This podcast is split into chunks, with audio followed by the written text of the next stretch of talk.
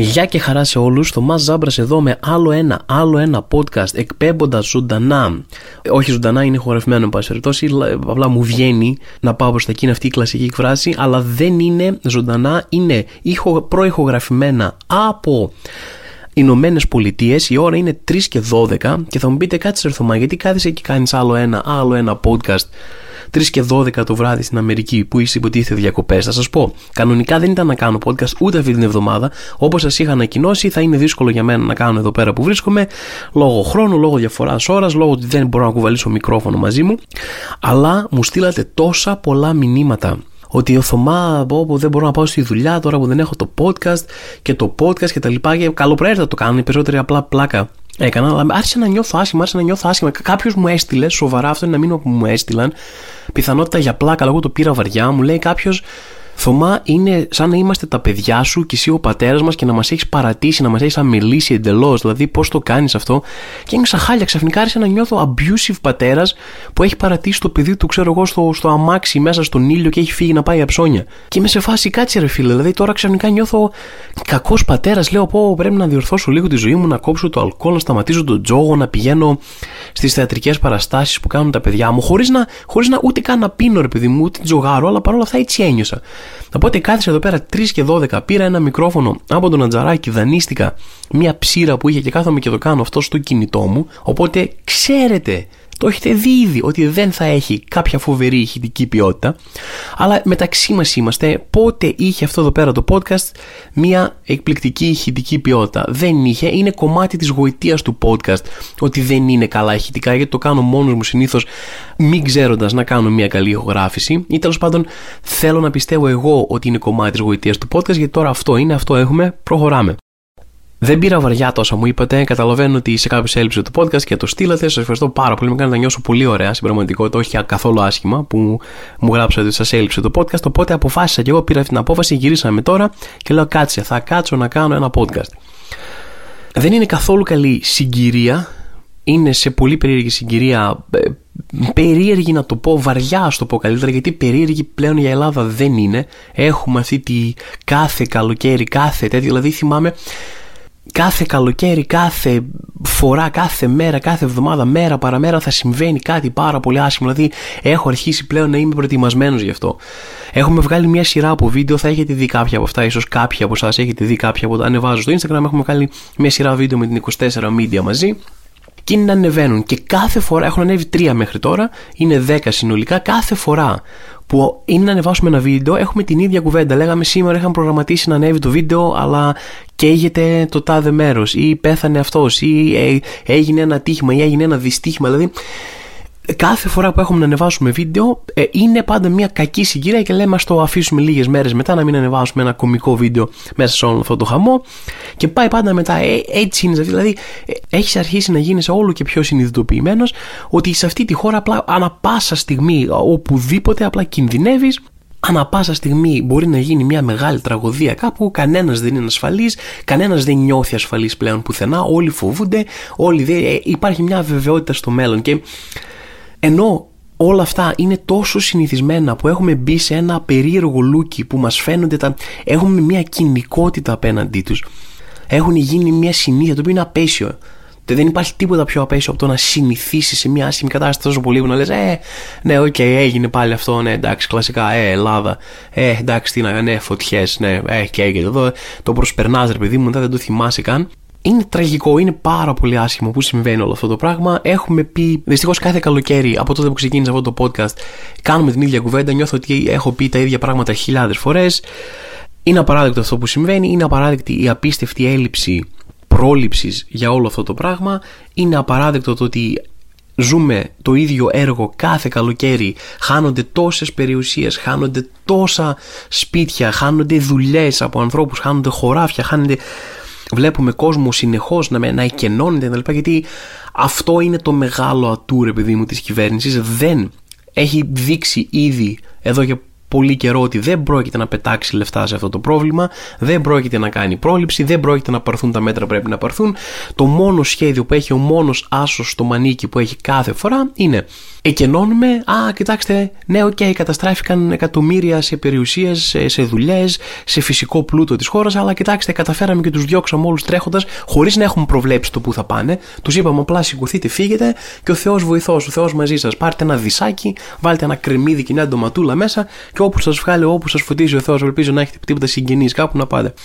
Αυτό είναι το μόνο σχέδιο που υπάρχει, ρε παιδί μου, και για να μπορεί να χτυπάει μετά. Α, ναι, ναι, ναι, σας ακούω, ναι, φωτιές πάλι, μπλα μπλα μπλα, ξέρω, τα έχουμε ακούσει, μας τα έχει πει 100 φορές, αλλά σώσαμε πάλι τις ανθρώπινες ζωές. Ναι, ok, okay, είναι κάτι αλλά δεν είναι ακριβώς αντιμετώπιση αυτού του πολύ δύσκολου θέματος και αυτού του θέματος που εξακολουθεί να συμβαίνει με τον ίδιο τρόπο συνέχεια.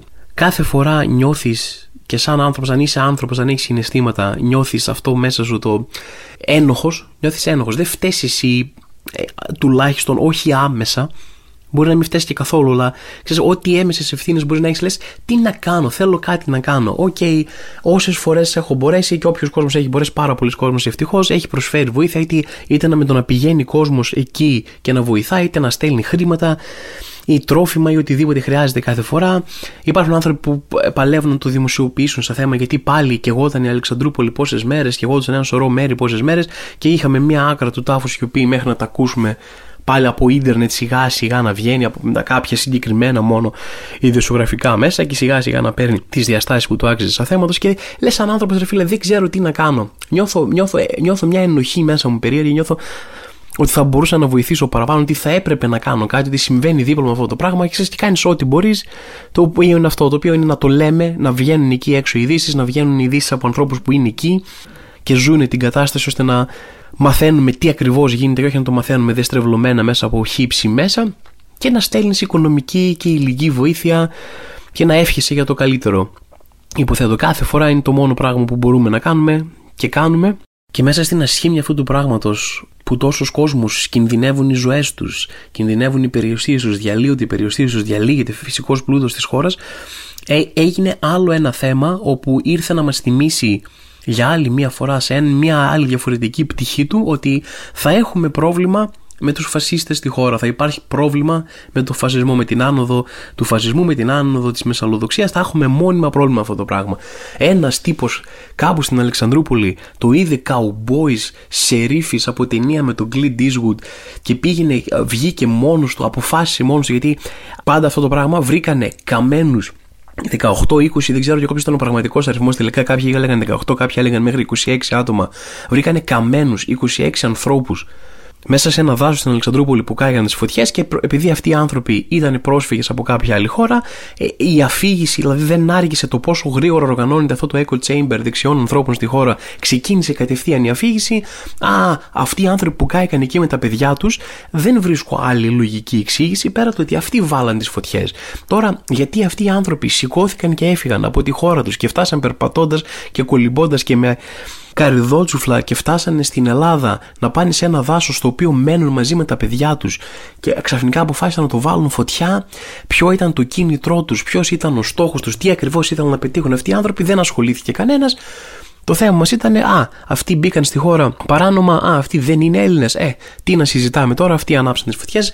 Οργανώθηκε αυτή η είδηση, κυκλοφόρησε χωρίς καμία απόδειξη. Προς το παρόν, τουλάχιστον δεν υπάρχει καμία απόδειξη ότι μιλάμε για εμπρισμούς από πρόσφυγες ή από οποιονδήποτε σε αυτό το σημείο.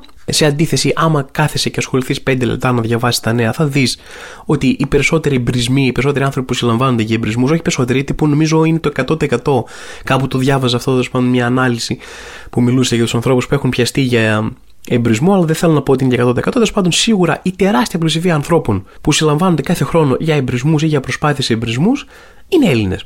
Ωραία, άσχετα ρε παιδί μου αυτό το στατιστικό λοιπόν, αποφασίσαμε ότι 18, 20, 25 άνθρωποι δεν το κάνει λιγότερο τραγικό, είτε είναι 18 είτε είναι 25 κάηκαν μέσα σε ένα δάσος, αφού δεν είναι Έλληνες, αυτοί πήγαν να βάλουν τις φωτιές και, και πάνω σε αυτό το δεξιό παραλήρημα ότι προσπαθούν, έρχονται εδώ πέρα διάφοροι και προσπαθούν να βάλουν φωτιά στη χώρα με στόχο τι. Okay, δηλαδή είναι να φοβάσει την πολιτιστική εξάπλωσή τους ότι θα έρθουν εδώ και θα μας αλλάξουν ήθη και έθιμα. Ε, καταλαβαίνω ότι πατάει σε μια λογική το ότι θα έρχονται τώρα εδώ πέρα άνθρωποι από το Πακιστάν ή από τον Μπαγκλαντές και θέλουν να βάλουν τη χώρα φωτιά, ας πούμε. Δεν ξέρω ποιο, ποιο ακριβώς είναι ο στόχος εκεί πέρα.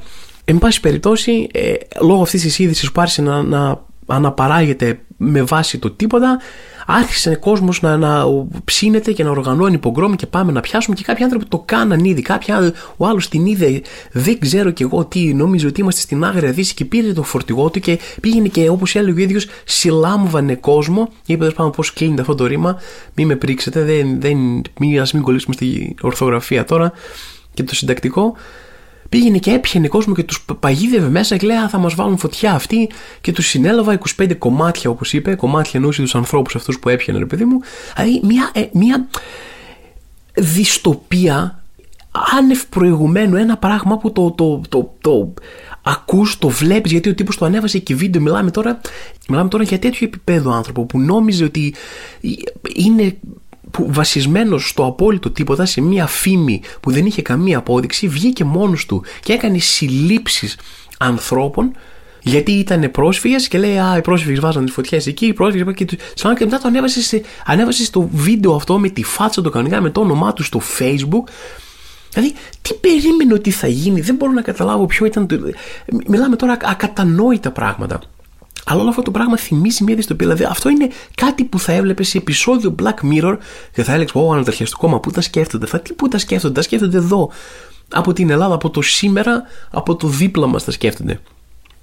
Και για άλλη μια φορά, ρε παιδί μου, ξέρεις, ήρθε να μας τυπήσει μια σφαλιάρα στα μούτρα ότι αυτό το πρόβλημα που πανηγυρίζαμε, όχι ότι οι άνθρωποι που είχαν ελάχιστη νοημοσύνη, όχι ότι εξαλείφθηκε το πρόβλημα μετά τη Χρυσή Αυγή, αλλά τέλος πάντων έγινε ένα σαπρές ρε παιδί μου προς τα κάτω αυτού του προβλήματος τουλάχιστον.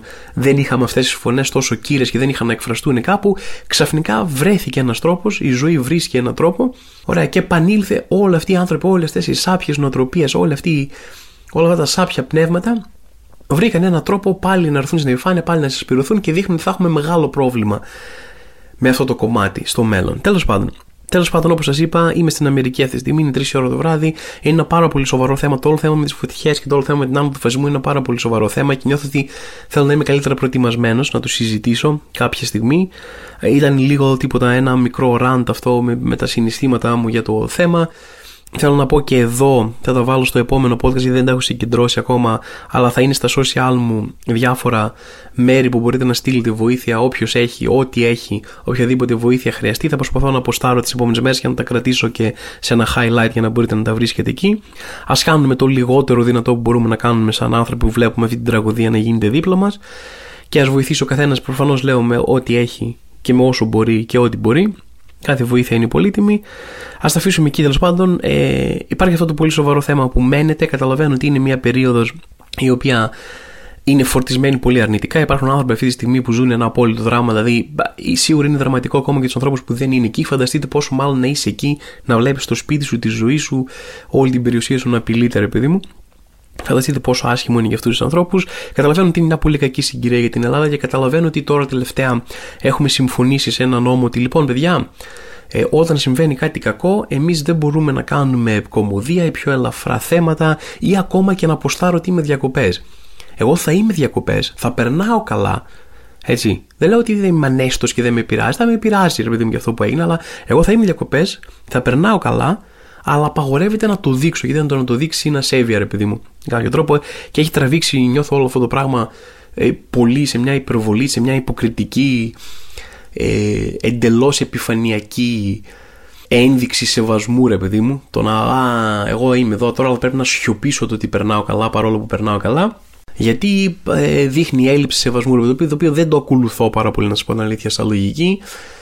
Καταλαβαίνω ότι υπάρχει μέρος και ώρα για όλα τα πράγματα και δεν είναι όλες οι μέρες και όλες οι ώρες για όλα τα πράγματα. Δεν μιλάω τώρα για εξάλλουσίνε, δεν μιλάω για παντηλία έλλειψη σεβασμού, αλλά το άμα είσαι διακοπές και περνάς καλά, δείξτο, δεν πειράζει. Δεν, δεν θα, κανένας άνθρωπος από τους ανθρώπους που είναι εκεί και ε, απειλούνται τα σπίτια τους δεν θα δει ένα story από εσένα στην παραλία και θα πει κοίτα να δεις ρε. Πω πω καίγεται το σπίτι μου αλλά το χειρότερο που μου συνέβη αυτή τη στιγμή είναι ότι ο, ότι ο Τάκης Πάο 13 είναι στην παραλία και τα ανεβάζει. Ρε Τάκη γιατί ξηγέσαι έτσι ρε αγόρινα; Γιατί μου διαλύθες την ψυχολογία; Γιατί πρέπει να βλέπω ότι είσαι παραλία τώρα στην άνδρο και περνάς καλά. Σε παρακαλώ πολύ, κατέβασέ το θα νιώσω πολύ καλύτερα. Θα είναι σαν να ξαναχτίστηκε το σπίτι μου μέσα από τις φλόγες, σαν φίνικα. δεν νομίζω ότι κανένας από τους ανθρώπους που περνάει αυτή την τραγουδία ενδιαφέρεται τι ανεβάζει ο Χ και ο Ψ στο Instagram. Καταλαβαίνω λοιπόν ότι είναι αυτή μετά και συγκυρία και ότι έχουν αποφασίσει κάποιοι αστυνόμοι του ίντερνετ ότι α, δεν πρέπει να δείχνουμε ότι περνάμε καλά ή δεν πρέπει να περνάμε καν καλά, δεν ξέρω. Μπορεί και το να περνάς καλά ακόμα και ιδιωτικά, ρε παιδί μου. Να κάνεις ένα ωραίο σεξ με την κοπέλα σου, ξέρω εγώ, ή με το αγόρι σου, ή να πιεις ένα ωραίο ποτό. Μπορεί να απαγορεύεται και αυτός. Πει κάτσε, ρε φίλε. Τι κάνεις εσύ σεξ εδώ πέρα και περνάς καλά, Πώ αλλάζετε και στάσεις, τι, τι, τι, είναι δυνατόν να ζείτε τη ζωή έτσι όταν γίνονται αυτά; Και υπάρχει όλη αυτή η αστυνόμευση, αλλά παρόλα αυτά θα προσπαθήσω στο δεύτερο μέρος του podcast να, δεν ξέρω, να σχολιάσω λίγο το ταξίδι που είμαστε εδώ πέρα και να είναι λίγο πιο κωμικό και ανάλαφρο άμα άμα το βρίσκεται όλο αυτό τόσο τρομερό και είστε σε φάση όχι, όχι συμβαίνει κάτι κακό οπότε εγώ αρνούμαι να διασκεδάσω ή αρνούμαι να συμμετέχω σε οτιδήποτε θετικό μπορείτε να φύγετε τώρα αφήνω ένα trigger warning Λοιπόν, περνάμε στο δεύτερο κομμάτι, το κάπως πιο ανάλφρο. Θα σας πω λίγο για το ταξίδι. Με ένα ταξίδι αυτές τις μέρες έχετε δει με μια παρέα και με τον Διονύση Ατζαράκη που είναι συνεργάτης και φίλος. Κάποιοι από εσάς θα τον ξέρετε σίγουρα, οι περισσότεροι σίγουρα. Έχουμε έρθει Αμερική, ρε παιδί μου. Είχαμε κάτι φίλους εδώ πέρα οι οποίοι δούλευαν εδώ. Και τώρα είναι να φύγει. Ο ένας είναι να γυρίσει, ρε παιδί μου, προς Ευρώπη. Οπότε είπαμε, Α, τελευταία ευκαιρία, αφού είναι ακόμα εδώ και αφού έχει ακόμα το σπίτι, να έρθουμε να τον δούμε. Αυτός έμενε Βοστόνη. Πήγαμε, είδαμε τη Βοστόνη, πήγαμε, είδαμε Νέα Υόρκη. Τώρα είμαστε στο Λος Άντζελες. Έχουμε δει διάφορα πράγματα. Έχουμε κάνει διάφορα πράγματα. Πολύ ωραία όλα. Έχω ξεμείνει εντελώς από λεφτά. Ο τραπεζικός μου λογαριασμός αυτή τη στιγμή είναι σαν τα αποτελέσματά μου στην εξεταστική σου πανεπιστήμιο είναι μόνο μονοψήφιος. Δεν, δεν πάει διψήφιο, δεν πάει ποτέ, ρε παιδί μου. Αλλά όσο να είναι, δεν το μετανιώνω. Ήταν ένα ταξίδι, ήθελα να το κάνω. Μπορεί να έδωσα όλα τα λεφτά που είχα. Έδωσα ακόμα και τα λεφτά από το κεφάλαιο που είχα για το πανεπιστήμιο του παιδιού μου. Σκεφτείτε ότι δεν έχω καν παιδί, αλλά έδωσα και αυτά τα λεφτά. Τα, τα μελλοντικά έχω. Δηλαδή, η Αμερική είναι τόσο ακριβή που έκανε μια τρύπα στο χωροχρόνο και μου πήρε λεφτά που, που έχω βγάλει στο μέλλον. Μου λέει αυτά που έχεις βγάλει μέχρι τώρα το δεν φτάνουν. Κάνω μια και σου παίρνω προκαταβολικά τα λεφτά που θα βγάλεις σε πέντε χρόνια, γιατί χρειαζόμαστε κι άλλα. Και λέω και εγώ τι να κάνω, Αμερική, πάρτα όλα κτλ.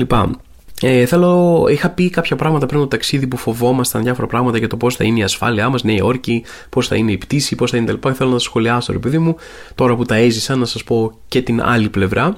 Ε, Καταρχάς δεν είχαμε. Είχαμε μια δεκάωρη πτήση και θυμάστε σα είχα πει ότι έχεις πάρα πολύ κόσμο που γκρινιάζει. Α, δεκάωρη πτήση, δύο. Α, τι είναι αυτά, δεν αντέχω, ξέρω κτλ. Δηλαδή αυτοί οι άνθρωποι έχουν ταξιδέψει μέχρι το κιάτο, επειδή μου, οτιδήποτε πιο πάνω τους φαντάζει τόσο τρελό που λένε δεν το κάνω, δεν αξίζει τον κόπο να πάω. Θα σας πω κάτι. Δεν είναι σίγουρα ευχάριστη μια δεκάωρη πτήση, είναι πολύ ρε, ρε παιδί μου, αλλά βγήκε κάπως ξεκούραστα. Την πάλεψα, δεν είχε πολλές ανταράξεις, έχει ταινίες εκεί πέρα, είδαμε μια ταινία, όλα φτάσαμε. Και μετά λέμε, Α, θα μας κάνουν πάρα πολύ ώρα δώρα στα διαβατήρια, θα μας ελέγχουν. Ούτε εκεί μας έλεξαν τρελά. Έτσι θα σας πω κάτι. Πέρασαν τρεις άνθρωποι πριν από εμάς στην έλεγχο των διαβατηρίων και ο τύπος τους πέθανε στις ερωτήσεις. Και μου έλεγε ο Τζαράκης που έχει ξαναέρθει Αμερική, εγώ δεν θυμάμαι να με έχουν ρωτήσει τόσο πολλά, με κρατάνε τόση ώρα. Οι τρει-τέσσερι που πέρασαν από μπροστά μας ήταν έτσι εκεί μια ώρα και δείξε μου αυτό και ξαναδείξτε μου και πού πας και πόσο θα μείνεις και τι δουλειά έχεις εδώ. Και μετά συνειδητοποιούμε μέσα μας ότι είμαστε Αμερικοί και ότι αυτοί οι τρει-τέσσερι άνθρωποι που πέρασαν ήταν όλοι από κάποια αραβική χώρα. Και λέμε, Α, τώρα βλέπω τι έγινε εδώ πέρα. Και του λέω, ρε φίλε, του λέω, μπορεί να είναι απλά ο αυστηρός τύπος τώρα. Άμα πάμε εμείς και μας ξεπετάξει, Λέω, ε, τότε θα το επιβεβαιώσουμε, ρε παιδί μου. Τότε θα είμαστε, ok, okay, κάτσε να δούμε πώς θα πάμε. Πάμε εμείς και οι δύο. Μας λέει, είστε μαζί, ναι, ελάτε και οι δύο, μας λέει. Αρχίζει από πού είστε, μπα, λέμε από εκεί. Και επειδή ήμουν εγώ μπροστά, επειδή μας ρωτάει ποια είναι το ονόματά σας, πείτε μου λίγο το ονόματά σας να τα γράψω. Του λέω εγώ Τόμας και το άλλο είναι λίγο δύσκολο. Διονύσιος. Δεν ξέρω αν έχεις δει ποτέ Hercules, να σε βοηθήσει λίγο αυτό. Του λέω, αλλά είναι λίγο δύσκολο δεν το είπα αυτό. Προσπαθούσα να μην κάνω αστεία, να μην δείχνω τίποτα, να είναι λίγο γιατί ήταν και αυστηρός αυτός. Προσπαθούσα να μην, να μην μπλέξουμε. Και μου λέει, γιατί είναι δύσκολο; Ε, λέω, δείτε το γραμμένο, είναι λίγο δύσκολο, είναι ελληνικό. Μου λέει, εμένα οι φίλοι μου μου λέει, είναι από την Κρήτη ε, νομίζεις ότι did you just assume ότι δεν μπορώ να το, να το προφέρω; Και αρχίζει και μου κάνει αστεία. Και λέω, ε φίλε, θες να κάνεις εδώ πέρα τη φάση τη δουλειά χωρίς αστεία, όπως εγώ σε σέβομαι και δεν κάνω. Μπορώ εγώ να έρθω εδώ πέρα να σου πω, Όχι, τι είναι αυτό, έχω μια βόμβα και να κάνω πλάκα μαζί σου. Βλέπεις να κάνω εγώ αστεία. Βλέπεις ότι ήρθα εδώ πέρα σοβαρότατος να λύσουμε τέτοια μου άρεσε στα ψαρωτικά αστεία. Δεν ξέρω καν αν αστείευεσαι, ξέρω. Δεν ξέρω από πριν, δεν ξέρω καν αν αστείευεσαι για να με τραμπουκίζεις αυτή τη στιγμή. Θες να το να μείνουμε στο πιο σοβαρό και επαγγελματικό και να τελειώσει αυτή η φασούλα εδώ πέρα, να πάω κι εγώ στην Αμερική που έχω άγχος, άμα θα με αφήσετε να μπω. Το οποίο ποτέ δεν κατάλαβα. Δηλαδή, ο έλεγχος, αν πεις, εντάξει, λέω Αμερικάνου, εγώ δεν ξέρω αν θέλω να σε αφήσω να μπεις στη χώρα μου, οπότε την ώρα που φτάνεις στη χώρα μου σε ελέγχω. Απλά μου φαίνεται πάντα πολύ περίεργο το ότι δεν ελέγχει κανένας στο διαβατήριος όσο ξενοχιστικά πριν φύγεις. Δεν θα έπρεπε να στείλουν πέντε Αμερικάνους, ας πούμε, να είναι εδώ στο αεροδρόμιο και να κοιτάνε εκεί και να σου πούνε Α, δεν μπορείς να πας Αμερική, οπότε μην κάνεις ταξίδι. Εδώ ο Αμερικάνος σου λέει: Εγώ χαίστηκα. Εσύ, αν θες να μπεις να του ρισκάρεις να έρθεις μέχρι εδώ, έλα, εγώ θα σε σταματήσω. σου πω τώρα, πάρε αεροπλάνο, γύρνα πίσω. Ε, ρε φίλε, γιατί δεν μου το είπατε νωρίτερα; Α, χαίστηκα, λέει. Εγώ εδώ, εγώ εδώ μένω, εδώ έγινε η φάση, Σ' άφησα να έρθεις μέχρι εδώ, έκανες το ταξιδάκι σου. Μπορείς να λες ότι πάτησε Αμερική αεροδρόμιο, ρε παιδί μέσα και τώρα γεια σου πίσω. Δεν ξέρω, πήγαινε μέσα ήττα, δεν ξέρω, πήγαινε κολύμπα. Χαίστηκα. Είδατε, μπορεί η ζωή ενός λευκού ρε παιδί μου να είναι πάρα πολύ δύσκολη, να μην έχει πολλά προνόμια, αλλά καμιά φορά βοηθάει και αυτό. Είδατε εδώ στα διαβατήρια, ας πούμε, ρε παιδί μου, μας βοήθησε πάρα πολύ που δεν ήμασταν Άραβες και ήμασταν λευκοί, έστω και Έλληνες λευκοί, όχι το καλύτερο είδος λευκού που υπάρχει, ρε παιδί μου, για τους Αμερικάνους τουλάχιστον, αλλά παρόλα αυτά βοηθάει και αυτό. Περάσαμε, πήγαμε πρώτα Βοστόνη, εκεί φτάσαμε, πήγαμε στο φίλο μας πρώτα. Ε, η γνώμη για τη Βοστόνη. Θα σας πω, περάσαμε πάρα πολύ ωραία στη Βοστόνη. Ε, ε, της λείπει λίγο χαρακτήρας, θα έλεγα. Είναι μια πόλη η οποία δεν έχει σε αυτό το, α, το τάδε μέρος ή το τάδε πράγμα που τη χαρακτηρίζει ακριβώς. Δεν θα έλεγα ότι της λείπει ταυτότητα. Έχει μια ταυτότητα, αλλά δεν έχει αυτό το στο μαγικό κάτι να πεις που θα τη βάλεις στο χάρτη σαν μια πόλη που θα την επισκεφτείς έστω και μόνη της, όχι παράλληλα μια άλλη πόλη. Δεν έχει αυτό, αλλά κατά τα άλλα μου άρεσε απίστευτα πολύ. Είναι ήσυχη, είναι οργανωμένη, είναι καθαρή, έχει μια αίσθηση επαρχιακής πόλης ταυτόχρονα με μεγάλη πόλη. Είναι μια πόλη στην οποία θα μπορούσα να πω ότι έμενα, ρε παιδί μου. Έμενα σε αυτή την πόλη. Ωραία ήταν, καλά περάσαμε, ακριβά είναι τα πράγματα αν σα ενδιαφέρει αυτό, δηλαδή είναι ακριβά, ρε φίλε. Δηλαδή δεν. Και τώρα εσείς σας λέω ότι είναι ακριβά, αν δεν έχετε έρθει ποτέ στην Αμερική, λέτε, Ε, είναι ακριβά, κατάλαβα. Όχι, δεν κατάλαβες, φίλε μου. Μα κατάλαβα, μου λες το μα. Όχι, όχι, όχι, όχι, όχι, όχι, δεν κατάλαβα. Όταν λέμε είναι ακριβά, λέμε είναι ακριβά. Και η Βοστόνη πάει και έρχεται. Στη Νέα Υόρκη σε χρεώνουν με το που μπαίνει στην πόλη. Έχει σαν, σαν διόδια. Μπαίνει μέσα όπου τουριστάκι σου λένε, Έλα εδώ, φέρε μας 100 δολάρια. Γιατί έτσι γουστάρω, πάω σου δίνουν μια σφαλιά στο κεφάλι. Λε, εσύ εντάξει, πάρτε 100 δολάρια, ρε παιδιά. Και κάνουν και το άλλο σε όλη την Αμερική, σε όλη την Αμερική, ρε φίλε, το οποίο είναι από τα πράγματα που συχαίνομαι και το έχω σχολιάσει εδώ πέρα στο podcast ε, που κάνουν αυτή την κομπίνα παλιότερα και οι αεροπορικές. Πας και βλέπεις μια τιμή, βλέπεις μια...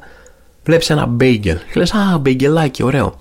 Μια χαρά. Πόσο; 5, 5 δολάρια. Λες, εντάξει, τίποτα, 5 δολάρια δεν είναι ούτε 5 ευρώ. Χαίστηκα. Πας να το αγοράσεις, λένε Α, φόρος.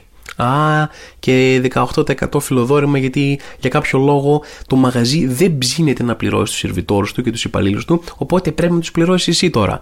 Τέλειο, λέει ο μαγαζάτορας. Καθόμουν και σκεφτόμουν, άμα πληρώνω εγώ όλα τα λεφτά του εργαζόμενου, λέει ο μαγαζάτορας, στην Αμερική, θα μου έβγαιναν πάρα πολλά λεφτά. Και τι σκέφτηκα σαν λύση σε αυτό το πρόβλημα; Τι βρήκα, γιατί είμαι επιχειρηματίας, έγνωση, έχω επιχειρηματικό μυαλό. Λέω, αν δεν τους πληρώνω εγώ το μισθό και τους πληρώνουν οι άνθρωποι που έρχονται, τέλειο. Σου λέει, κλείσει, ναι, για μένα όχι τόσο τέλειο. Του λες, γιατί τα πληρώνω εγώ αυτά που θα έπρεπε να πληρώνεις εσύ, αλλά από την πλευρά σου, από τη δικιά σου οπτική γωνία, το καταλαβαίνω. Και όλα αυτά δεν στα λένε μέσα στην τιμή. Εσύ είσαι υποχρεωμένος να δώσεις ε, φιλοδόρημα. Δεν είσαι, δηλαδή. Σου, μπορεί να σου την πούνε λίγο, αλλά δεν θα, θα έρθει η αστυνομία φιλοδορημάτων να σε συλλάβει. Και μετά θα πρέπει να της δώσεις και αυτής ένα φιλοδόρημα.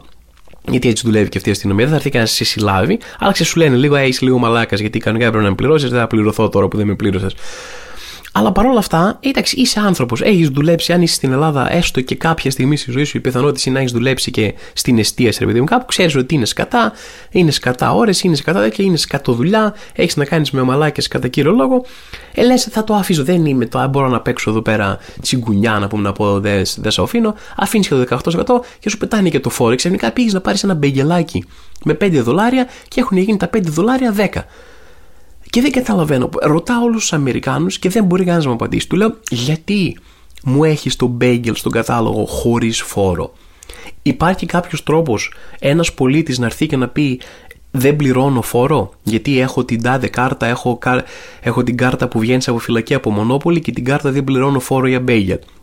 Λέω σαν τέλεια δεν πληρώνεται φόρο ή μπορεί, υπάρχει κάποιος τρόπος να το αποφύγεις, το να πληρώσεις φόρο. Άμα είσαι πολύ μάγκας. Υπάρχει εδώ πέρα κάποιο ζήτημα του ότι απλά δεν έχει σκεφτεί κάποιος να πει: Εγώ δεν θέλω να πληρώσω φόρο. Μήπως έρθει ο πρώτος άνθρωπος Αμερικάνος και πει: Εγώ δεν θέλω να πληρώσω φόρο για τον μπέγκελ. Γίνεται. Αν βεβαίως γίνεται. Απλά δεν μας το έχει ζητήσει κανένας. Του πετάμε, τους λέμε: Δώσε φόρο, μας δίνουν φόρο. Οπότε λέμε κι εμείς θα το κρατήσουμε. Γιατί αν το κρατήσουμε, ας πληρώνουν όλοι φόρο. Ε, είναι μια τέτοια περίπτωση. Δεν καταλαβαίνουν ακριβώς. Το βλέπω, το βλέπω το, το, το μπερδεμένο βλέμμα τους, ρε παιδί μου, και λέει: «Ε, Όχι, μου λέει, δεν μπορείς να πληρώσει. Ωραία. Άρα μπορείς να με εξηγήσεις, αν δεν γίνεται κανένας να αποφύγει το φόρο, για ποιο λόγο δεν είναι ήδη με το φόρο μέσα και μου πετάς μια άκυρη τιμή, την οποία δεν μπορώ να ξέρω καν ποια είναι η τελική. Πρέπει να κάθομαι να κάνω υπολογισμούς, να βγάζω κουμπιτράκι να πάω 5 ευρώ, ε, πλην 0,82% ο φόρος. Γιατί να το κάνω αυτό εγώ, Γιατί με βάζεις, δεν φτάνει που με βάζεις να πληρώνω τον υπάλληλό σου.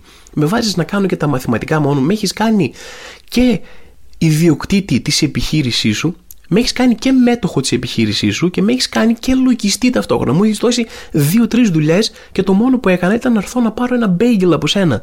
Και ένα άλλο πράγμα που περνάμε σε κάθε μαγαζί που πηγαίνουμε, είτε είναι εστιατόριο, είτε είναι ένα απλό mini market, ας πούμε, είναι το να ζητήσουμε ένα μπουκάλι νερό. Ρε δεν ξέρω τι κάνω λάθος.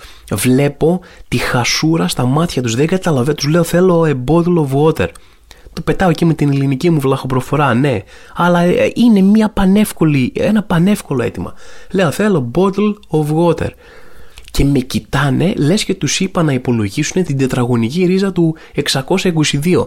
Κάθε με κοιτάω, what, what is happening; Είναι σε φάση, ρε, ρε bottle of water λέμε ρε Αμερικάνοι, ρε φωνιά των λαών, ρε, να πας στο Ιράκ, ξέρεις, ξέρεις να μου δώσεις ένα πουτήρι νερό, ένα μπουκαλάκι νερό που θέλω, δεν, δεν, δεν ξέρω. Και έχω αρχίσει να πιστεύω, λέω, ρε, λέω και μιλάω εδώ πέρα και με τους άλλους, ρε, ή η προφορά μου, δεν καταλαβαίνω, δεν του λένε bottle of water, το λένε κάπως αλλιώς μαγκιόρικα εδώ, δώσε μου, ξέρω εγώ, ε, ε, plastic water, ξέρω, κάτι, ε, υπάρχει κάποια lingo που δεν ξέρω. Δεν είναι καλή η προφορά μου, δεν ξέρω τι κατά συμβαίνει, αλλά έχουμε τεράστιο πρόβλημα. Κάθε φορά που ζητάμε ένα bottle of water πρέπει να το επαναλάβω έξι φορές για να καταλάβει ο άλλος τι εννοώ. Είναι πολύ εντυπωσιακό. Και επειδή και κάνα δυο άλλες φορές έχουμε λίγο πρόβλημα στο να μας καταλάβουν, λέω θα φταίει η προφορά μου, ρε φίλε, θα φταίει η προφορά μου. Και έχω αρχίσει τώρα και το πετάω επιτιδευμένα αμερικάνικα. Δηλαδή, αντί να τους πω θέλω ένα bottle of water, σου λέω I would like a bottle of war. Ξέρω εγώ, πετάω ένα τέτοιο, εγώ μου λέει αυτό κατάλαβα αμέσως με τα βαλκανιό-αγγλικά σου, μου λέει τόση ώρα bottle of water και bottle of water καραγκιόζη, μου λέει πάω bottle of war εδώ πέρα και μου το πετάει και το δίνει. σω είναι αυτό τώρα, θα αρχίσω, δηλαδή σήμερα ξεκίνησα να το κάνω αυτό ομολογώ, οπότε δεν έχω τεστάρει πάρα πολύ τα αποτελέσματά του. Αλλά φαντάζομαι σύντομα θα έχω feedback γι' αυτό στο επόμενο podcast ίσως καταφέρω να το σχολιάσω. Η Νέα Υόρκη, τώρα η άποψή μου από τη Νέα Υόρκη τη μία φορά που πήγα είναι, θα σας πω κάτι. Σε γενικές γραμμές νιώθω ότι αν πω ότι δεν μου αρέσει η Νέα Υόρκη, θα πέσει κάποιο να με πετροβολήσει, ρε παιδί μου. Οπότε δεν θα πω ακριβώς δεν μου αρέσει η Νέα Υόρκη, γιατί δεν είναι και η αλήθεια 100%. Αλλά είναι μια πόλη με δύο πολύ διαφορετικά πρόσωπα, πολύ αντιθετικά μεταξύ τους, που είναι δύσκολο να πεις αν σου αρέσει, είναι δύσκολο ή να την λατρέψεις ή να τη μισήσεις. Είναι μια πόλη που είναι άπειρη, είναι κυριολεκτικά άπειρη. Δεν, δεν μπορείτε να καταλάβετε το πόσο μεγάλη είναι και τι μεγάλες είναι οι αποστάσεις για να πας από το ένα μέρος στο άλλο. Έχει άπειρα πράγματα να δεις. Έχει τεράστιο food scene, έχει τεράστιο bar scene, έχει θέατρα, το Broadway, musical, χαμός, κτίρια, ιστορικά μέρη, φοβερές γειτονιές.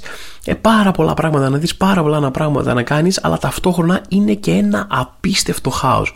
Είναι ένα απίστευτο χάος είναι πολύ δύσκολο να μετακινηθείς από το ένα μέρος στο άλλο. Η ρυθμή της είναι απάλευτη, έχει, είναι τίγκα στον κόσμο, έχει πάρα πολύ κόσμο, πάρα πολλούς τουρίστες και επίσης έχει ένα τεράστιο πρόβλημα με άστεγους. Έχει πάρα πολύ κόσμο άστεγος στο δρόμο.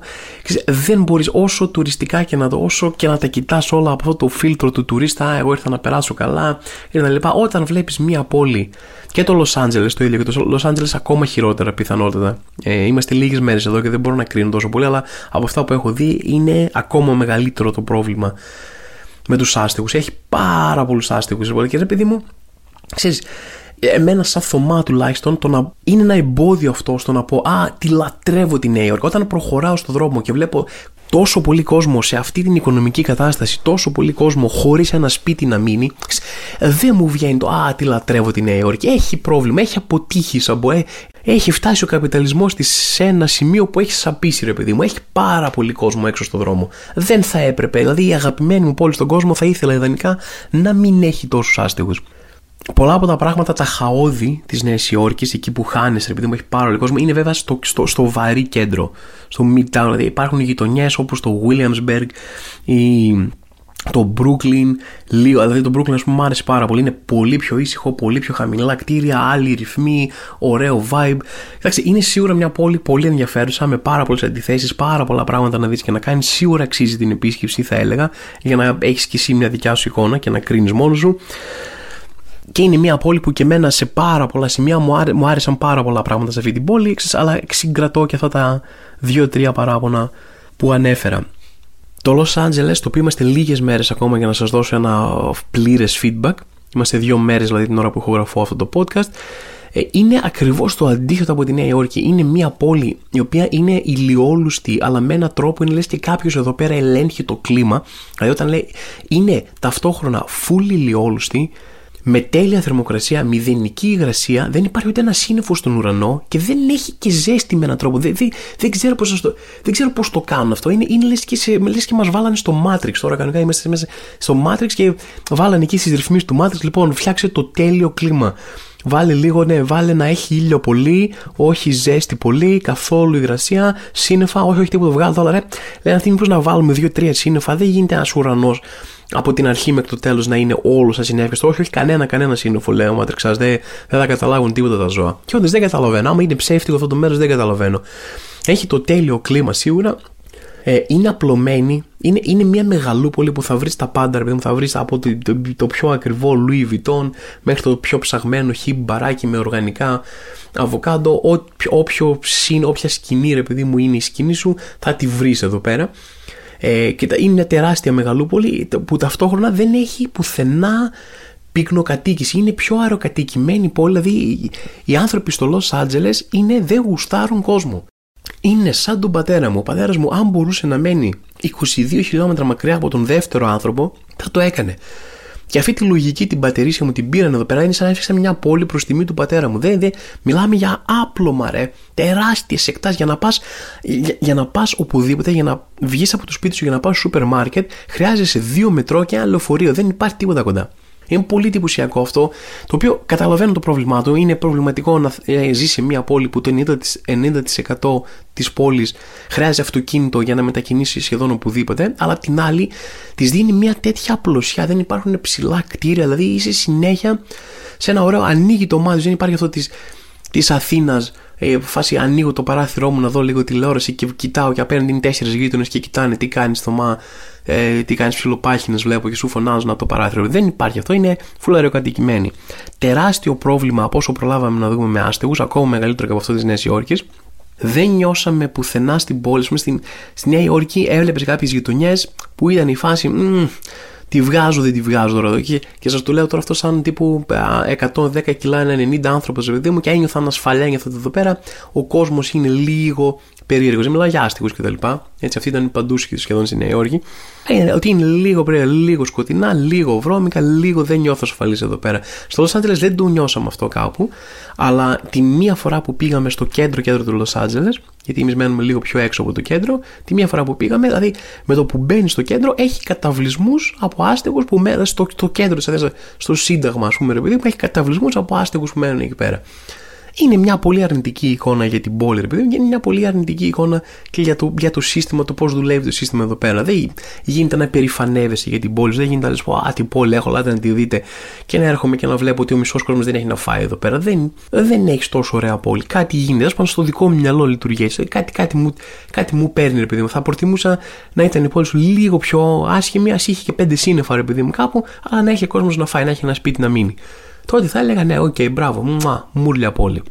Φυσικά υπάρχουν κάτι πολύ πλούσιες περιοχές εδώ πέρα τύπου Beverly Hills και Hollywood Hills και Silver Lake και τα λοιπά που δεν υπάρχει άστεγος ε, τύπου τους σκουπίζουν, έχουν ειδικές σκούπες στα σύνορα και λένε όπα όπα έγινε πάλι στο κέντρο. Έλα σε παρακαλώ φτωχέ μου με κουμπάς τσακ τσακ ε, πέρα εντάξει εκεί είναι τέλεια ρε παιδί μου αλλά ξέρεις, είναι λίγο μαγική εικόνα. Όταν η πόλη έχει τεράστιο πρόβλημα είναι λέει από τις πόλεις στον κόσμο με, με ένα από τα μεγαλύτερα ποσοστά σε άστεγους ρε παιδί μου. Αλλά ξέρουμε ότι είναι εκεί okay, θα πάω στο Beverly Hills και δεν θα υπάρχει άστεγος εκεί πέρα και τους τους έχετε βάλει ηλεκτρικούς φράχτες στα σύνορα του Beverly Hills. Ε, για να μπεις στο Beverly Hills πρέπει να σου κοιτάξουν το ε1, θα σου πούνε κάτι που πας αγορina μου, σε πόσα έβγαλες 20.000 το χρόνο και τι θα έρθεις να κάνεις. Εδώ ούτε ένα, με τα 20.000 που έβγαλες δεν παίρνεις ούτε ένα καφέ. Έτσι, ναι, ok, okay, τέλεια. Εκεί πέρα πανέμορφα, καθαρά, ξέρω κανένας άστεγος, αλλά μόνο και μόνο, ο μόνος λόγος που δεν υπάρχει άστεγος εκεί πέρα είναι ότι τον έχουν σκουπίσει με μια σκούπα και τον έχουν ρίξει στο κέντρο. Και θα πω κάτι, παιδιά, το οποίο θα ακουστεί παράδοξο, γιατί και τουλάχιστον στο δικό μου κεφάλι ακούγεται παράδοξο. Λος Άντζελες και σαν διαμονή και σαν εισιτήρια να έρθεις και σαν φαγητό έξω, πολύ πιο φθηνά από τη Νέα Υόρκη. Πολύ πιο φθηνά. Δηλαδή δεν λες, Α, το Λος Άντζελες είναι μακριά, πληρώσω πολλά για εισιτήρια. Όποιος ξέρει πώς θα έχουν τα σπίτια εκεί. Παιδιά, πολύ φθηνότερα από τη Νέα Υόρκη. Πες να συμφέρει περισσότερο, άμα δεν βαριέσαι να κάνεις 15 ώρες, 16 ώρες ταξίδι, πόσο βγαίνει σύνολο, ή βρει να κάνεις μια στάση κάπου, ρε παιδί μου, ελάτε είναι πιο, πιο φθηνό να έρθεις Λο Άντζελε και να έρθεις, αλλά και να ζήσει εδώ είναι πολύ πιο φθηνό τη Νέα Υόρκη. Τίποτα από αυτά όμως δεν είναι φθηνά. Έτσι, μιλάμε, τρώμε ξύλο. Ξύλο, ρε. Έχουμε φάει ξύλο, εντάξει. Τελείω. Ξέρω ότι, ξέρω ότι τους υπόλοιπους 6 μήνες, ρε παιδί μου, θα γυρίσω στην Ελλάδα, θα καθίσω στο σπιτάκι μου, δεν θα ανοίγω φώτα πολλά. Εντάξει, τι να κάνεις. Συμβαίνουν και αυτά. Τώρα θέλω να σας πω μερικά αξιοπερίεργα πράγματα που έχουν εδώ πέρα που είναι διαφορετικά από τα δικά μας. Ήδη ανέφερα αυτό με τους φόρους που είναι ένα απίστευτο. Ένα άλλο περίεργο πράγμα είναι ότι στα μπάνια δεν έχει μείκτη. Στο ελληνικό μπάνιο πώς δουλεύει. Πα να κάνεις ένα μπάνιο, ωραία, μπαίνεις μέσα στην μπανιέρα, ανοίγεις τη βρύση και μπορείς να ελέγξεις τι ποσότητα νερού θες να βγαίνει. Έτσι. Το κάνεις πάνω κάτω, ξέρω εγώ, ή δεξιά-αριστερά αν έχεις χερούλια. Ρυθμίζεις την ποσότητα νερού που θες να βγαίνεις και μετά ρυθμίζεις τη θερμοκρασία του νερού. Εδώ δεν έχει τέτοια. Έτσι. Έχει μια περιστροφική φάση που τη γυρίζεις. Και όπως τη γυρίζεις, αυτό ανοίγει και τρέχει νερό. Όσο το στρίβεις προς τα δεξιά, αυτό πηγαίνει προς το ζεστό, δηλαδή ανοίγει, όταν ανοίγει είναι κρύο, το κάνοντας το δεξιά πηγαίνει προς το ζεστό, αλλά ταυτόχρονα αυξάνει και την ποσότητα νερού. Το οποίο τι σημαίνει ότι εγώ δεν μπορώ να έχω κρύο νερό και πολύ νερό, γιατί όταν είναι, ανοίγει και είναι στο κρύο, το νερό τρέχει λίγο. Πρέπει να, να, να συνεχίσω να πηγαίνω προς το ζεστό, ρε παιδί μου, για να αυξηθεί η ποσότητα νερού. Δεν ξέρω καν αν καταλαβαίνετε, μιλάμε τώρα για το πιο ηλίθιο σύστημα που έχω συναντήσει ποτέ στη ζωή μου. Το οποίο σημαίνει ότι δεν μπορείς να έχεις πολύ νερό στο κρύο και επίσης σημαίνει ότι δεν μπορείς να έχεις λίγο νερό στο ζεστό.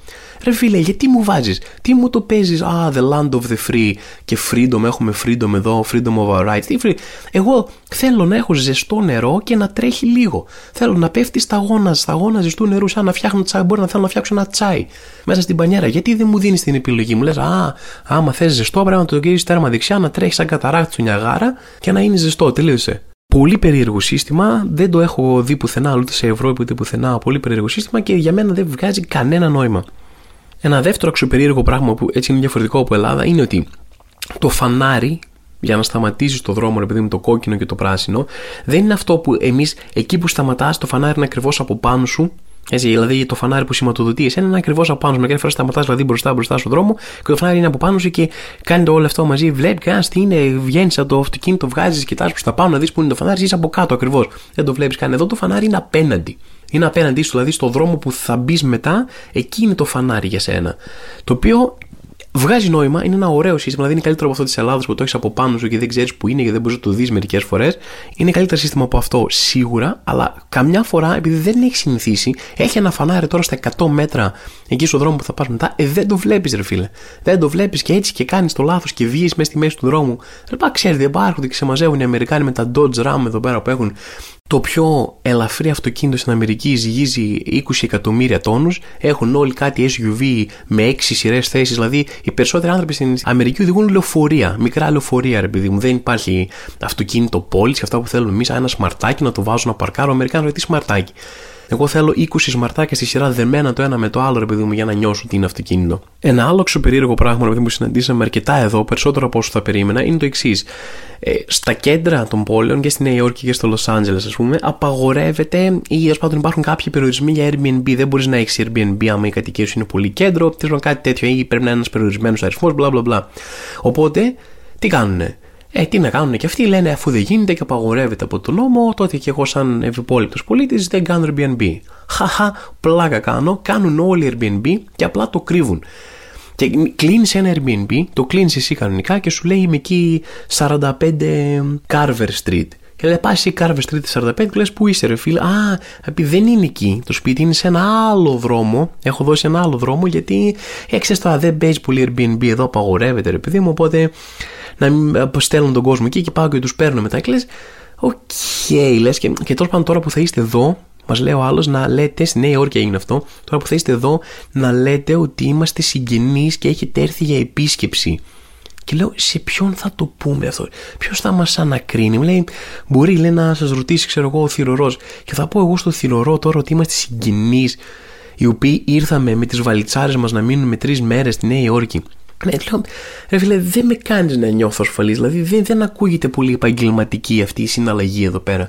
Μου λες μια άλλη διεύθυνση, αλλού είναι το σπίτι, μου λες, πες εδώ ότι είμαστε συγγενείς, ε, μπορεί να κάνω βράδυ να έρχομαι κι εγώ να μπαίνω μέσα. Δηλαδή, δείξεις ό,τι λες με κάνει να νιώθω ότι έχω σκαμαριστεί άσχημα. Αλλά τελικά δεν είχαμε κανένα πρόβλημα. Τελικά μια χαρά ήταν τα σπίτια, μια χαρά ήταν όλα. Δηλαδή, αν εξαιρέσει το γεγονός ότι γίναμε συνένοχοι σε ένα έγκλημα, ρε παιδί μου, ε, παρά τη θέλησή μας. Αν εξαιρέσεις αυτό το γεγονός, όλα ήταν μια χαρά, όλα κύλησαν ομαλότατα δηλαδή.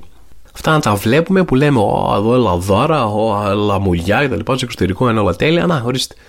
Βέβαια αυτός ο τύπος ήταν Ευρωπαίος, οπότε μπορεί να είχε κανένα γονίδιο από εκεί, παιδί από Βαλκάνιο κι αυτός, και να του βγει και εκεί να μην τον χτύπησε στο Αμερικάνικο στοιχείο. Αλλά ο τύπος που μένουμε εδώ πέρα, ok, okay, είναι Άραβας. Ok, okay, βλέπω τώρα. Δεν ελπίζω να μην ενίσχυσε κάποιο στερεότυπο με αυτό που έκανα. Ναι, δεν ήταν κανένας Αμερικάνος, ήταν ένας Ευρωπαίος και ένας Άραβας. Ok, okay. αλλά μένουν εδώ όμως. Μένουν εδώ, έχουν διαβατήρια, μένουν πάρα πολλά χρόνια εδώ, είναι Αμερικάνοι. Sorry κιόλας. Και δεν ξέρω αν πιάνει πολύ κόσμο αυτό, εντελώς άσχετο, αλλάζω θέμα τώρα, αλλά το πόσο διασκεδάζω όταν είμαι σε μια χώρα του εξωτερικού που μπορώ να λέω ό,τι θέλω στον δρόμο και δεν με καταλαβαίνει κανένας, δεν περιγράφεται ρε με πιάνει ένα πράγμα να το κάνω κατά, το κάνω κατά, αρχίζω και βρίζω μέσα στη μέση του δρόμου. Δηλαδή, το ότι μπορώ να, με τους φίλους μου να βρίζω ελεύθερα, να συζητάω, να λέω μια βλακεία προκλητική, ξέρω μέσα στη μέση του δρόμου στους φίλους μου και να μην το καταλαβαίνει κανένας, το πόσο διασκεδάζω είναι, είναι απίστευτο, ρε. Δηλαδή, σου λέω, το, το κάνω κανονικά κατάρτιση. Απλά προχωράω μόνος μου στον δρόμο και βρίζω. Φωνάζω, Ε, μαλάκα, Ε, καριόλι. Βρίζω γιατί έχω την ελευθερία, γιατί κανένας δεν ταράζεται από αυτό που κάνω. Ταράζεται δηλαδή από αυτό που κάνω, γιατί είμαι ένας τύπος που φωνάζει μέσα στη μέση του δρόμου, ακόμα και αν δεν καταλαβαίνουν τι λέω. Αλλά ταράζονται γιατί φωνάζω, αλλά δεν ταράζονται γιατί βρίζω. Και αυτό είναι πολύ διασκεδαστικό για μένα. Νιώθω ότι έκανα κάποιο είδους σκανταλιά, ρε παιδί μου. Τι πω, τι σκανταλιάρδες είμαστε εδώ, λέμε τώρα. Γι' αυτό, για εκείνο, και τα λοιπά. Δεν θα έπρεπε να τα λέμε ποτέ αυτά δημόσια, αλλά τα λέμε και δεν καταλαβαίνουν. Αλλά πρέπει να θυμάσαι πάντα ότι υπάρχουν παντού Έλληνες. Κάνα δύο φορές πήγαμε να την πατήσουμε άσχημα. Πήγαμε να πούμε μια μαλακιά για κάποιο τρόπο, α, κοίτα πώς είναι αυτός. Λέω, Γεια σα, παιδιά, γεια σου, φίλε μου. Τι κάνεις τώρα, λέγαμε, τι φοβερός τύπος είσαι. Για σένα λέγαμε, δηλαδή τρελή, τρελή σύμπτωση. Να είσαι καλά, ρε πατρίδα. Θέλει προσοχή, οπότε να θυμάστε, μπορείτε να το κάνετε, αλλά θέλει και προσοχή. Λοιπόν, αύριο έχουμε την τρίτη μας μέρα στο LA. Ε, λέει τώρα, παλιά το έλεγα Los Angeles πριν έρθω, αλλά τώρα είμαστε, εδώ είμαστε φίλοι, παιδί μου, το λέω LA. Ε, και θέλω να πω κάτι. Ε, μου αρέσει πάρα πολύ να μοιράζομαι πράγματα μαζί σας, το ξέρετε αυτό. Και πάντα λέω σε αυτό το podcast προσωπικές ιστορίες και τι μου συμβαίνει εκείνη την περίοδο κτλ. Είχα πάρα πολύ καιρό να κάνω ένα μεγάλο ταξίδι ή και ταξίδι γενικότερα. Ε, και σε αυτό το ταξίδι που είμαστε, ξέρετε, μου αρέσει πάρα πολύ να μοιράζουμε αυτά που μας συμβαίνουν εδώ πέρα. Καταλαβαίνω ότι είναι ένα μεγάλο ταξίδι, είναι ένα ακριβό ταξίδι κτλ. Και, και μου αρέσει επίσης, ε, επειδή όσοι με ακολουθείτε και στα social, ξέρετε ότι το social media game μου είναι μηδενικό ρε φίλε. Δηλαδή τα τελευταία 2-3 χρόνια που περνούσα και μια περίεργη φάση η οποία δεν μου ήταν πολύ, δεν μου έβγαινε πάρα πολύ το δημόσιο, ήθελα να είμαι λίγο πιο ιδιωτικός, λίγο πιο μαζεμένος. Δεν ανέβαζα, δεν έκανα. Ε, και αυτή ήταν η επιθυμία μου εκείνη τη στιγμή, αλλά ταυτόχρονα το παιχνίδι, έτσι, η business εδώ πέρα του, του τύπου που παράγει περιεχόμενο απαιτεί και το να ξέρεις να λειτουργείς λίγο τα social σου, να είσαι εκεί, να κάνεις κανένα store, να ανεβάζεις κανένα content. Και αποφάσισα, ρε παιδί μου, ότι και εγώ και ο Διονύσης που, την ώρα που είμαστε εδώ πέρα, αποφασίσαμε να το κάνουμε λίγο. Δεν πίστευα ποτέ ότι θα χρειαζόταν να ξεκαθαρίσω αυτό, αλλά επειδή είχαμε δύο-τρία, όχι πολλά, αλλά είχαμε δύο-τρία μηνύματα τύπου ε, Σιγά πήγα τη Νέα Υόρκη και τι έγινε και εμείς έχουμε πάει. Και πω, Α, μπράβο, σιγά χεστήκαμε που πήγατε. Ε, ε παιδιά, ε, μπορείτε να χεστήκατε που πήγαμε, ε, προφανώς, μπράβο σας. Δεν το κάνουμε γιατί λέμε Α, τώρα ο Γιώργος από την Πάτρα θα με ενδιαφέρεται πάρα πολύ που είμαι εγώ νέο και κάτσε να το δει μια. Δεν το ανεβάζω για σένα Γιώργο από την Πάτρα, δεν ξέρω καν ποιος είσαι, δηλαδή ένα τυχαίο όνομα και μια πόλη που έταξα. Επίσης, δεν, σε κανένα σημείο, κανένας από εμάς εδώ πέρα δεν είπε ότι Πω, παιδιά, είμαστε Νέα Υόρκη. Εσείς δεν μπορείτε να έρθετε εδώ πέρα με τίποτα, ρε. Πώς ασκήσαμε έτσι δεν βγάλαμε φωτογραφίες από το γιο του Αμπράμοβιτς που ήμασταν μαζί στο, στο Πορτοφίνο και στο Κάπρι, ξέρω εγώ, διακοπές και λέμε «Αχα, δεν μας φτάσετε ποτέ, αράζουμε εδώ με Drake, started from the bottom, now we're here». Πήραμε μια παρέα και ήρθαμε στη Νέα Υόρκη μερικές μέρες Αυτό. Και ανεβάσαμε και μερικές φωτογραφίες στο Instagram. Δεν προσπαθούμε να προκαλέσουμε το κοινό αίσθημα, ούτε προσπαθούμε να πούμε σε κάποιον Πω, δεν μας φτάσετε ποτέ, έχουμε πιάσει τεράστια κορυφή. Σχεδόν όλοι οι άνθρωποι στο περιβάλλον μου είχαν πάει, έχουν πάει Νέα Υόρκη πάνω από μία φορά και εγώ τώρα αξιώθηκα να πάω στα 34. Δεν ζητάω συγγνώμη ούτε προσπαθώ να εξηγηθώ σε κάποιον ακριβώς. Απλά ήθελα να θίξω και αυτό το θέμα, μιας και ξέρετε, υπόθηκε δύο-τρεις φορές το τέτοιο. Οπότε, συγγνώμη, φίλε μου, που δεν σε ενδιαφέρει που ήρθαμε Νέα Υόρκη, αλλά δεν περίμενα να σε ενδιαφέρει κιόλας. Επίσης, δεν προσπαθώ να σε προκαλέσω, ούτε είπα ποτέ. Α, δεν έχεις έρθει ποτέ. Μπράβο σε μένα που τα κατάφερα, τα πήγα καλύτερα από σένα Γιώργο από την Πάτρα και ήρθα στη Νέα Υόρκη. Α ηρεμήσουμε λίγο με, το, με την επίθεση και το κόμπλεξ. Και θα σας αφήσω με ένα τελευταίο πράγμα. Σε γενικές γραμμές δέχομαι πάρα πολλά σχόλια, πάρα πολλά σχόλια σε βίντεο, σε πράγματα που ανεβάζω, σε story και τέτοια. Και μου αρέσει πάρα πολύ να κρατάω και τα ανεβάζω που και που και έχουν γίνει κάπως fan favorite. Δηλαδή υπάρχει μια σειρά ανθρώπων που τα περιμένουν. Ε, ανεβάζω ένα πράγμα που ονομάζω το feedback σας με κάνει καλύτερο. Και ανεβάζω σχόλια που απλά με κράζουν, αλλά με κράζουν άσχημα. Δηλαδή δεν είναι, Α, δεν μου αρέσει αυτό το βίντεο. Ξέρεις, είναι κάτι που θα μου, θα μου ρίξει μια Παναγία, θα είναι κάτι που θα, θα, θα, θα είναι για ξεφτύλισμα, ρε παιδί μου. Και τώρα τελευταία Ήθελα να ανεβάσω ένα, θα ανεβάσω τις επόμενες μέρες. Θέλω να ανεβάσω ένα όπου κάποιος μου έγραψε κάτω από ένα βίντεο. Τι λες, ρε, που. Άρα. OK, okay, καταλάβατε. Για να μην το πω live. Και ο τύπος με διέλυσε, παιδιά. Δηλαδή, ε, ήθελα να το απαντήσω κάτι, αλλά δεν είχα τι να το απαντήσω. Είναι πολύ δυνατό statement. Με βάζει σε μια φάση ότι τι, τι του λες τώρα, το απαντάω εγώ με επιχειρήματα και προσπαθώ να αποδομήσω να του πω γιατί ρε φίλε, εκείνο το άλλο. Δεν μπορώ να τα κάνω όλα αυτά γιατί θα απαντήσω με επιχειρήματα. Αυτό θα, θα πει σε αυτά που μόλις είπα. Τι είπες ρε, πους; Άρα, και είμαστε πάλι από την αρχή. Με νίκησε πάλι. Ο τύπος είναι δεινός ρήτορας. Έχει τα, την επιχειρηματολογία, την παίζει στα δάχτυλα, με ξέσχισε, δεν έχω τι να απαντήσω σε αυτό. Και αυτό είναι άλλο ένα παράδειγμα που το feedback σας με κάνει καλύτερο. Ευχαριστώ πάρα πολύ φίλε μου. Από εδώ και πέρα θα προσπαθήσω να λέω κάποια άλλα πράγματα ή πουσάρα, έτσι. Λοιπόν παιδιά, κάπου εδώ θα σας αφήσω. Ε, ευχαριστώ πάρα πολύ όλο τον κόσμο που μου έστειλε και μου είπε ότι του έλειψε το podcast. Κάθισα και το έκανα για εσάς, για εσάς τους πέντε. Ελπίζω να μην είστε μόνο εσεί πέντε και να είναι λίγοι ακόμα. Όπως και να έχει, Ελπίζω να διασκεδάσετε αυτό το podcast, να ξεχαστήκατε λίγο στο κομμάτι εκεί πέρα που χαζολογούσα για την Αμερική. Θέλω να μην ξεχνάτε όμως ότι ερχόμαστε, εγώ έρχομαι δηλαδή, Αθήνα και Θεσσαλονίκη 9 Σεπτεμβρίου και 13 Σεπτεμβρίου με παράσταση από όφητος Λυκείου και live ηχογράφηση podcast και όλα αυτά στο ίδιο εισιτήριο. Εισιτήρια μπορείτε να βρείτε στο Viva το οποίο τώρα έγινε, πώς έγινε, πω, ξέχασα κιόλας. Άλλαξε όνομα, έκανε rebranding και η Viva, άλλο ex Twitter μας βρήκε εκεί πέρα. Τέλος πάντων, αν πατήσετε ακόμα, αν πατήσετε viva.gr, βγάζει για κάποιο λόγο το, το καινούριο site της Viva με το καινούριο όνομα. Και φυσικά μπορείτε να βρίσκετε όλα αυτά και στα social μου από αύριο και μεθαύριο θα αρχίσω να αποστάρω κάποια πράγματα και εγώ. Παραπάνω να βρίσκετε όλες τις πληροφορίες. Θα χαρώ πάρα πολύ να σας δω από κοντά. Μέχρι τότε τα λέμε να είστε όλοι καλά.